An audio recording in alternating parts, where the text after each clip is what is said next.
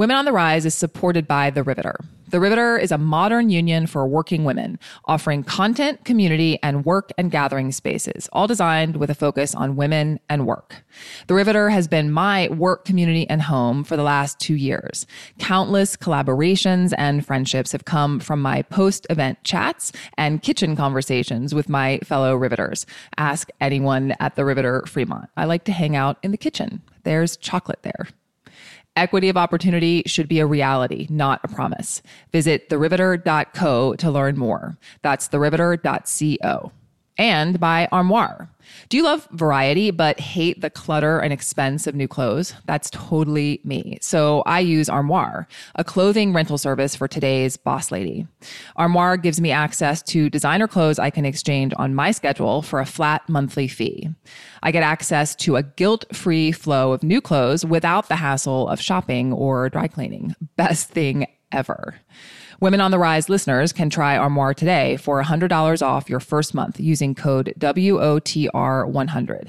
That's WOTR100. That's a good deal, y'all, one you won't find if you just go to the Armoire website.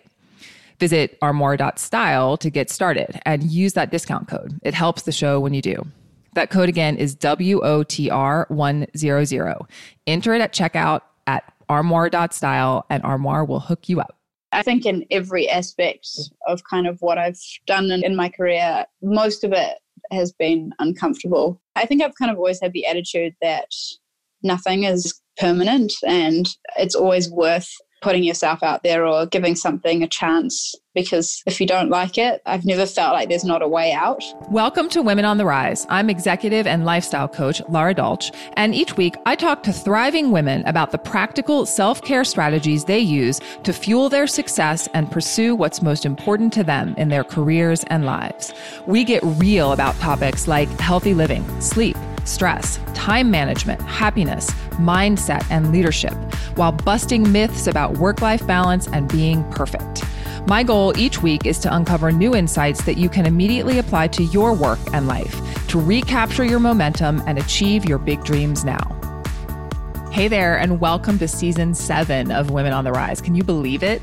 It's kind of crazy to me that we've been producing this show for over two years now, and I've talked to, oh my gosh, over 60 women. It's it's kind of amazing. And that's totally because of you. So I should first of all say thank you for being here. It really means the world and I love getting your emails and your reviews and I love running into you at events in person in Seattle sometimes. It's um it's really amazing to me to hear how the stories that we tell on this podcast through these interviews have affected your lives. So thank you for that.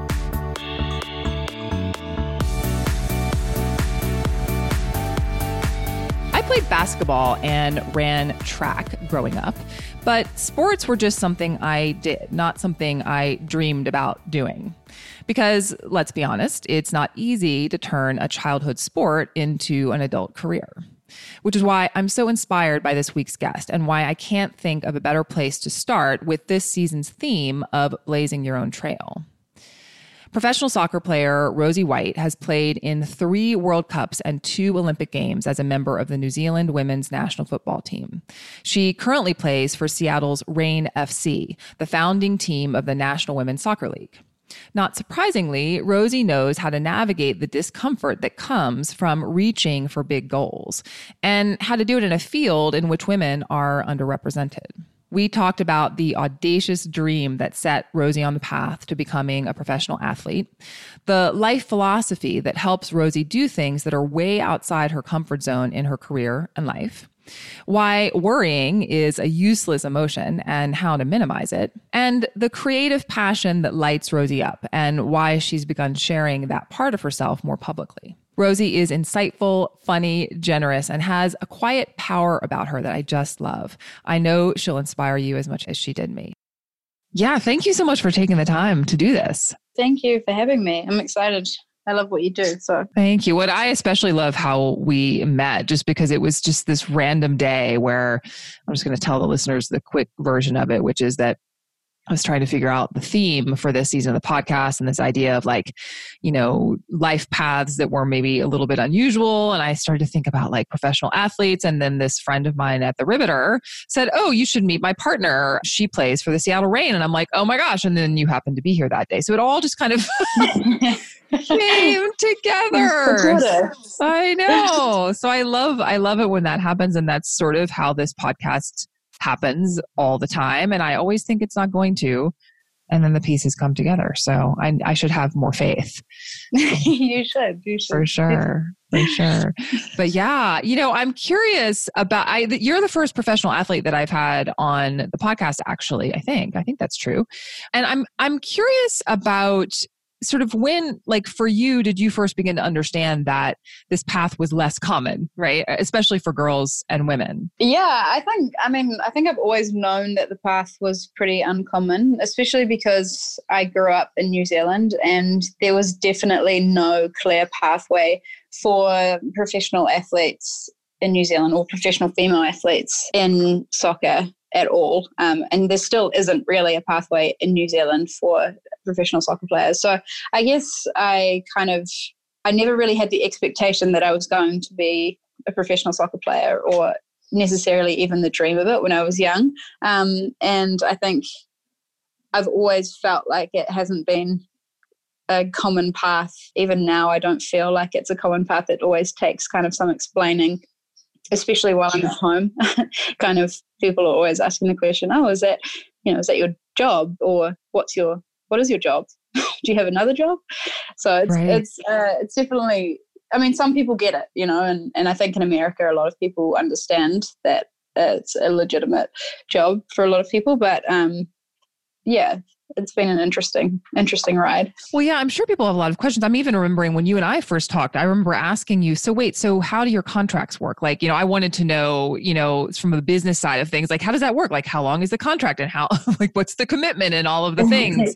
Yeah. because because even for someone you know who grew up in the in the us it still is not a path that you come across very often. So yeah what confuses people about it when you start talking about like what is it that because they don't think it's a real job? Is that what comes up?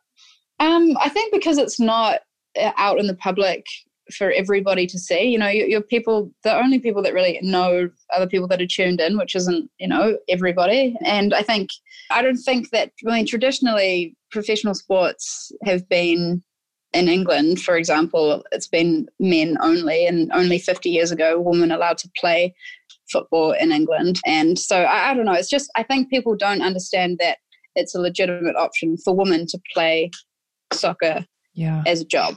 Um, yeah. Even though, you know, with the success of the US women's national team this year and, you know, how big they have become, it's still a question that you get whether it's, you know, is that your real job or is that, you know, is that a part time thing or. Yeah. Which is fine. I mean, I don't mind answering the question. It's just, uh, it's just interesting that you know, if if I was a male in the same position, then I don't think you would be getting that question ever, yeah. really. I think that's probably right. I, I, think that's right. Yeah. And actually, let's back up a little bit. So, have you, how long have you been playing? Like, how old were you when you started playing? I've, I've been playing forever. I've started playing when I was really young, four or five. And I, I grew up playing in New Zealand and went through all of the age group sort of rep stuff in New Zealand. And then I ended up getting a scholarship to go to the States for university. So that was kind of my first adventure outside of New Zealand and kind of took a bit of a shot in the dark with that. Had no idea what I was really getting myself into. But that sort of kickstarted my sort of international soccer career, and I ended up finishing my college. Um, so I did four years at college, and then I ended up going and playing in England for two years, and then came back to the States and have been playing in the NWSL um, for the last three years. Got it. What was it? I'm just going back to what you said about you didn't know what you were getting yourself into when you, I guess, I think you brought that up when you talked about coming to, to university in the States, but what, what was it? What was surprising? Like, what do you mean by that? Well, I mean, I, I was just, you know, a 16 year old, 17 year old kid from New Zealand. And the only reason I had any international exposure was because I played for the, the New Zealand under 17s team and we actually went to Los Angeles to play against the US under 17s team. And the coach of the under 17 US team was the same coach of the UCLA team. And basically after the game, they kind of just came up to me and said, "Hey, would you be interested in in going to college in America?" And at that point, I you know hadn't really even crossed my mind. There hadn't been that many people from New Zealand that had gone over to the states at that time, and so I didn't really know what that meant or I didn't understand what a big deal that was to be offered a scholarship to go to UCLA. Um, and I kind of just was like, oh yeah, whatever. I don't, I don't know what to mean. and I, um, about six months later, when they were, we were emailing back and forth, and it was kind of getting a, a little bit more serious with the conversations. And I remember one of my teammates on the New Zealand national team, Ali Riley, who grew up in America and went to Stanford. She kind of gave me a kick up the butt and was like, "You need to take this more seriously." And she sat down and wrote the emails back. Um, she was like, "This is a huge opportunity. You can't just be lackadaisical about writing emails back to UCLA. Like, you have to do this." so then I kind of realized that it was a bit of a big deal, and I should um, probably put a bit more thought into pursuing it. How funny. That's so I'm I'm guessing that there are a number of listeners that can relate to at least the idea in their professional career of sort of going down a path that they didn't actually know what what it was. In some respects yeah. i can certainly relate to that. I mean my my first job in new york i i didn't really know what it what i was going to be doing but i was like it's in new york it's in television that's what i want to do yeah. like I mean your situation's a little bit different but i think it's that you know no, it's like probably mm, not. you know you just sort of follow the path. Yeah and i think especially when you're young you don't you don't really know exactly what you want to do and and you don't have a vision of where you're going to be in five years time. And i think you know you just you just do what kind of sounds good in the moment. Although it's not i mean i understand that it's not it's not like that for a lot of people that especially and i learned that it's a, it's a big deal you know signing up to to play sports in college in america. And um, i remember we used to have visitors coming to to trial or not trial but you know coming on their official visits to ucla you know 13 or 14 years old and i remember thinking that that was just crazy to me yeah because i mean it just not my experience so so yeah probably probably unconventional um in a few different ways. Right. Yeah, totally. What would you, when you were a kid, like, what did you think? Like, did you think about, like, you know, that whole what do you want to be when you grow up thing? I mean, it's such a silly question, but like, did you have other paths that you had thought about before you realized that this was even an option? Um, yeah, I I mean, I was always a really sporty kid and I I kind of my biggest vision of me as being an athlete was probably I knew that I wanted to go to the Olympic Games. It didn't really matter to me at the time what sport it was going to be in, but I think I always kind of had a, a drive to represent New Zealand at the Olympic Games. Um, and sort of as I developed and realized that soccer was probably what I, my best sport, I didn't. I mean, it wasn't necessarily that that was going to be even an option. I didn't even know that soccer was in the Olympics at that time. But that kind of just all developed as I grew up, and yeah, I, I um I actually before I accepted my the scholarship to UCLA, I um had applied to go to university in New Zealand and do a design degree. So I was about six months away from finishing uh, high school and going to do a design degree in Auckland in New Zealand. And then I decided I better really take this opportunity to do something different. And if I don't like it, then I'll just come home and do that. Yeah, I love it. Oh my gosh, there's so much in there. Well, the first thing is yes, we need to talk about your art because I we'll we'll, we'll get to that. Um, because I I learned that mm-hmm. about you recently too. But you know what's interesting to me also about what you said is just this vision that you had of you know wanting to represent New Zealand in the Olympic Games, and that that's a really broad big you know you know goal but there there's not much well i mean it's it's specific and not at the same time right? Like you're like i don't care how i do that i just want to do it. And i think it's an interesting lesson in like you know you can have those goals and you cannot know how you're going to achieve them and you're you can achieve them anyway. Yeah absolutely. I think you know it, it becomes clearer over time um, how realistic or how you're actually going to get there but I think it's good to have those kind of lofty, lofty totally. dreams and visions. Yeah, I love that. That's that that's really amazing. Were you I'm actually I'm sure you've been asked this before but I have to ask it anyway, but like in that moment when you were there at, you know doing what you had dreamed of doing, like were you present enough to recognize you know, like that it was actually the thing that you had dreamed about doing? Or was it only later they were like, oh my gosh, I just did that? I, yeah, I mean, it's all, it's kind of hard to, to really absorb things in the moment. But there was one specific moment I remember um, it was in at the London Olympics. In in New Zealand, we have this dance. I don't know if people know probably of the All Blacks. Is probably the most um, iconic people that do the haka, um, which is like a a Māori traditional welcoming dance. It's sort of and it's performed, you know, sort of pre-competition or to welcome people. And anyway, in the Olympic Village, every country has its own sort of apartment style building. And I remember when our team arrived at the village, the rest of the New Zealand team came out of the building to welcome us onto the village with a haka. Which, if you don't know what a haka is, you should Google it because I mean it can be a How little bit it? intimidating. H A K A. Okay. But it's I mean it's a really intense sort of emotional thing Mm. to be part of. And um, you know we, uh, growing up in new zealand you kind of have that connection to it. If, if you don't have any connection to it you might just think it's a bit scary and strange.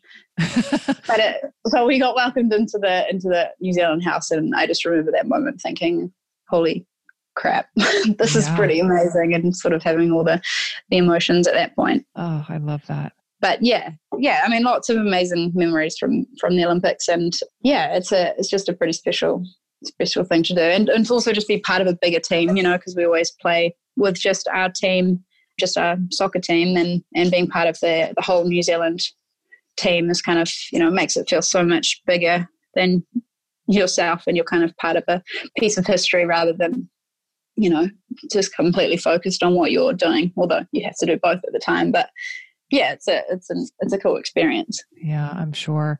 You know, I I talk a lot about with um in the in the sort of coaching space and I mean I mean anytime anyone's trying to achieve some kind of goal there's there's discomfort, right? And Mm-hmm. I I love this idea of learning how to be comfortable being uncomfortable.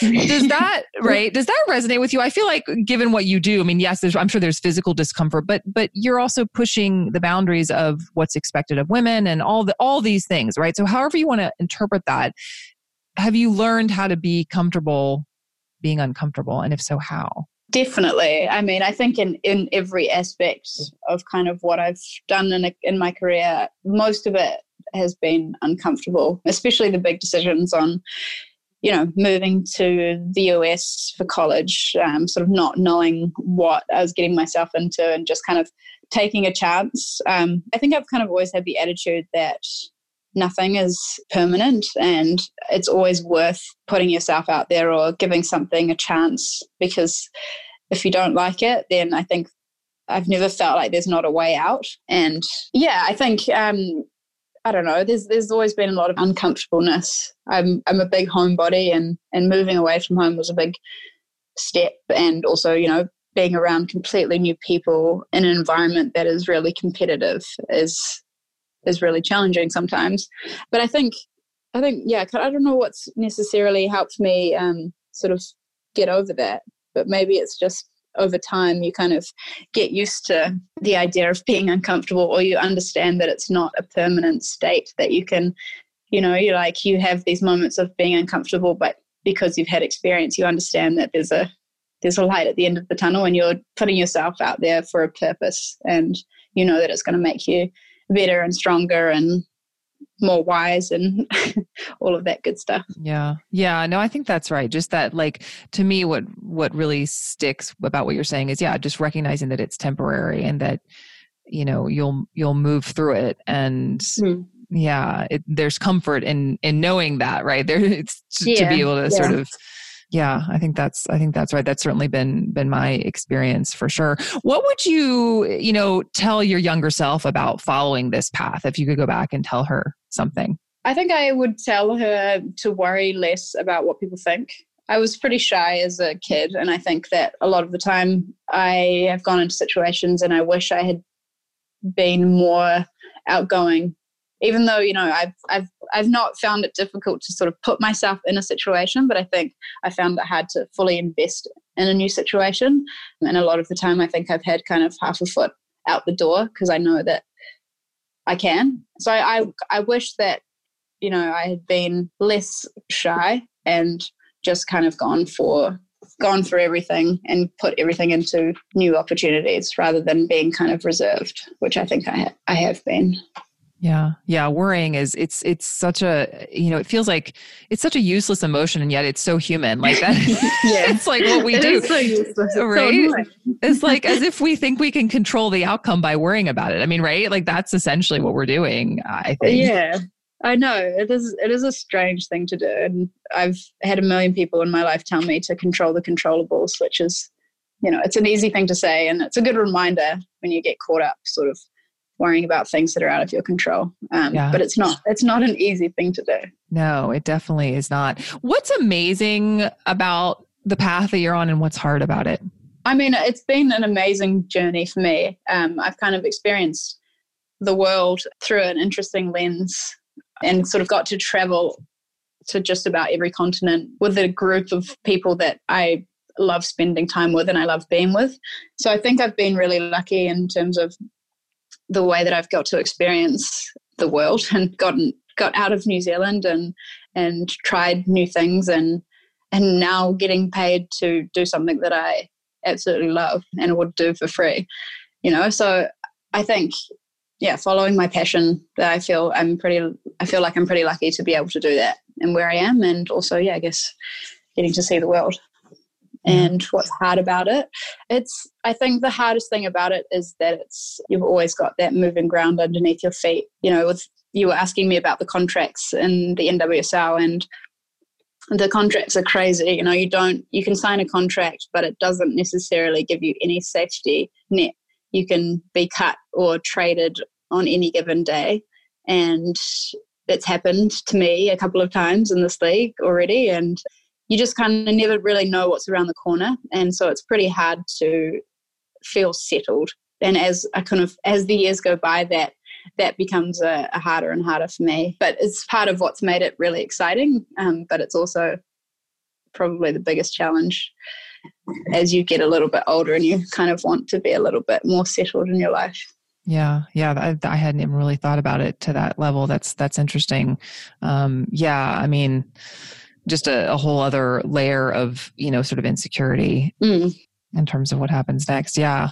So you know i do want to talk about your art because i think it's an interesting and and i know that it's something or at least I, I gather that it's something that you've only recently sort of turned back to in terms of sharing it publicly. Can you talk about how that came to be and how that's been feeling for you in terms of pushing past the fear of of sharing it? Yeah so I think it's, I mean, I've always enjoyed um, art and being creative. It's always been part of who I am.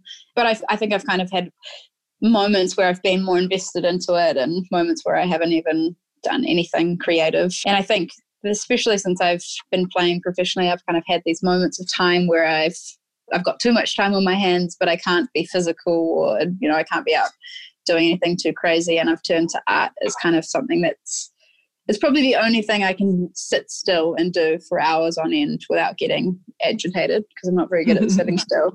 So I, I kind of take it as that as a good sign and, and use it sort of to just calm myself and yeah I've, I've gone through lots of different trends and I've done some study in photography and I guess only recently I've started to share it as um, because my friends have kind of pushed me to to share it or people have asked me to do pieces for them or I've, I've done some graphic design for a few companies and I've kind of started to get a bit more confident with sharing it with mm. people and I guess I've never really had any formal training so I don't feel legitimate as a yeah. as an artist or so I, I yeah I guess it's it's kind of been tough to share isn't that funny how we do that to ourselves where we think, well, I don't actually have a credential. I don't have a, re- like, I, I, don't have the right to be doing this. So it's not good. yeah, like, yeah. Right? I totally get yeah. that feeling, but it's Which not, I mean, stupid, really. It is, but it's also a, just a cultural sort of expectation i think like that you couldn't possibly be good at something if you haven't had training in it. Like sure training yeah. may, might make you better at it but it it's like yeah no i totally get that. I totally get that. Yeah it's i love that you've that you've started to to share it and it sounds to me like part of being an artist is would you consider it part of your self-care? Like it sounds just talking about having it help you calm down and stay centered and stuff it it sounds like self-care to me a little bit yeah, definitely. I think um, for me to be a sane human, I need balance, just like everybody else. um, but but that's kind of a nice counterbalance for me for, you know, being super physical and and training hard every day is to have something to sort of just sit and do and and use a creative part of my brain and yeah it's it's i think it's definitely a healthy habit or a healthy hobby for me to yeah, have. Yeah. Yeah. It sounds like it, like you said, it, it sort of helps you find that, that middle ground because it is so different from what you're doing a good portion of the day. Well, is there anything else that, that feels like self-care to you that wouldn't show up in a book about, you know, health and wellness? Yeah, I think, uh, I mean, I, I just mentioned that balance is really important to me. And I think for me, self care is spending time with people that I love and and doing things that have absolutely nothing to do with what I do every day as an athlete. You know, just having time to socialize and, you know, having a drink every now and again to not feel like you are trapped into a specific lifestyle. I think I, you know, I, I like to to do lots of different things um, rather than kind of being tunnel vision because that's just who I am and some people operate differently. But um, for me to sort of be happy, I think I, I like to be busy doing lots of different things. So I try to kind of find other things to to keep me occupied that don't necessarily have anything to do with me being a soccer player. Yeah. Yeah. It's funny. I think I, I can imagine there are people who fall into this trap of thinking, well, but you, you know, you play soccer. Like, why do you need a break? That's your work. Like, but it's not really work. It's like play. And, but no, it's work. like, that's your work. And so, of course, you need a break from it. I, you know, it's, it's yeah. funny. I think that people, do you find that, that people make that mistake? Yeah. Yeah. I think so. I mean, because it is play for most people playing sports and, you know, it's not it's not super serious for everyone. And I think there's just so much attached to the idea of playing soccer now because it's just been so intense that like for me that's pretty that I, I need a break from that. But I understand that people don't get that. Um, and that I kind of don't really it doesn't really bother me that people don't get that, but it is interesting. Yeah, isn't that funny? Yeah, and it's occurring to me, it, it would, I think it would be a little bit tone deaf of me not to ask you how you are feeling about sort of all the conversations around pay equity um, around the sport these days. Like, what kind of conversations have you and your teammates have? What do you think needs to change to to sort of remedy that?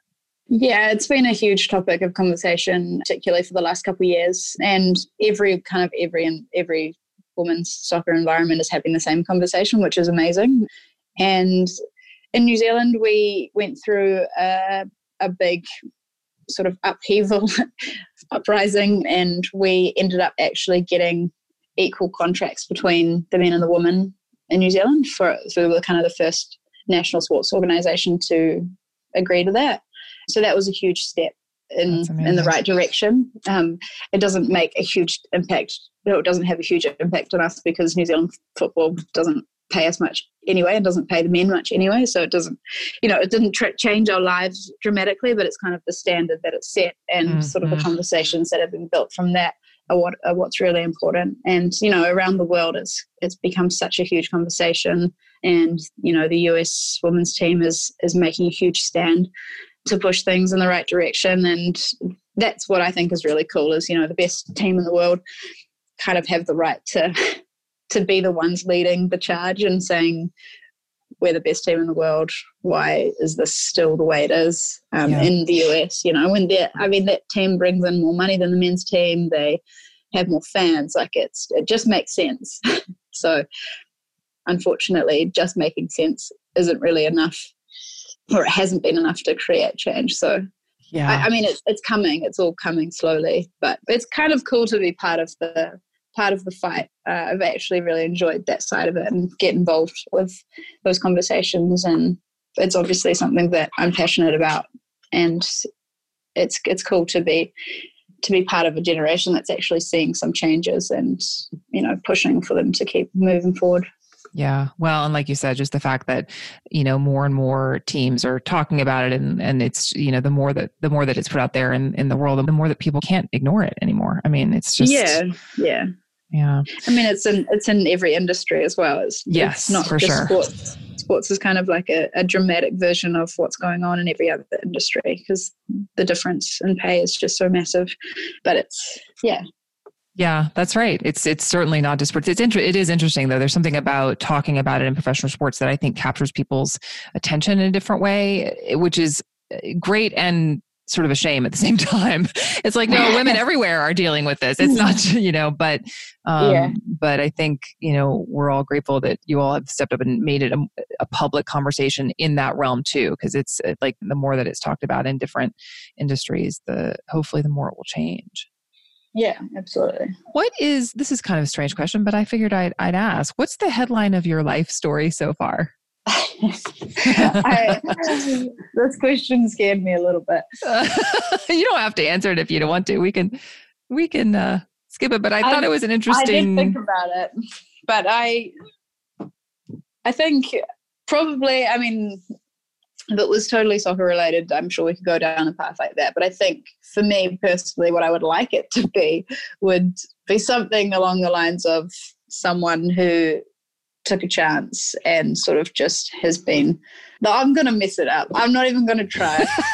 I think, okay. I think after we this conversation, you can listen to it again and you can come up with a better one than me. Uh, I love it. I love it. No, it's true. It's a hard question, and I think uh, you know, it's. Um, I'm not sure why it occurred to me with you specifically, but it's it just I don't know. Yeah, think about it and let us know if you if anything comes to mind. But I, I actually like the way you framed it because you said what I'd like it to be is, which is really, I suppose, all we can do, right? Like, what are we, what are we striving for? What do we want to be remembered for, right? I mean, ultimately, or what kind yeah. of impact do we want to make? Maybe is a better way to say that. Yeah, it's hard. I mean, it's hard to also just sum up everything that you've done into one good catchy line. Um, yes, it is for sure. I mean, yeah, I'll I'll think about it and I'll let you know. I, I love it. I think I think you answered it perfectly. I do, which is that's really hard, Lara. Go away. so, as we're kind of wrapping things up, where can people learn more about you and everything that you do? You can follow me on Instagram. Rosie White is my name on Instagram, um, and I have my art page is White Rose Things. So that's kind of where I tend to post. More of a picture girl than a word girl.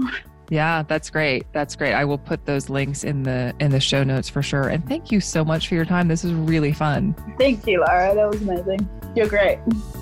That's it for this week's episode of Women on the Rise. If you're ready now to wake up with the energy, clarity, and confidence to take on your goals, visit laradolch.com slash women on the rise to get a few resources I pulled together just for Women on the Rise listeners. For show notes and resources mentioned in this episode, visit laradolch.com slash podcast. If you'd like to support the work we do on the podcast, leave a rating or review wherever you listen, subscribe to the show, share episodes on social media or with your friends, and use the discount codes from our sponsors. It's all a huge help to the show, and I truly appreciate it. This episode was produced by me with editing help from Dave Nelson at Lens Group Media.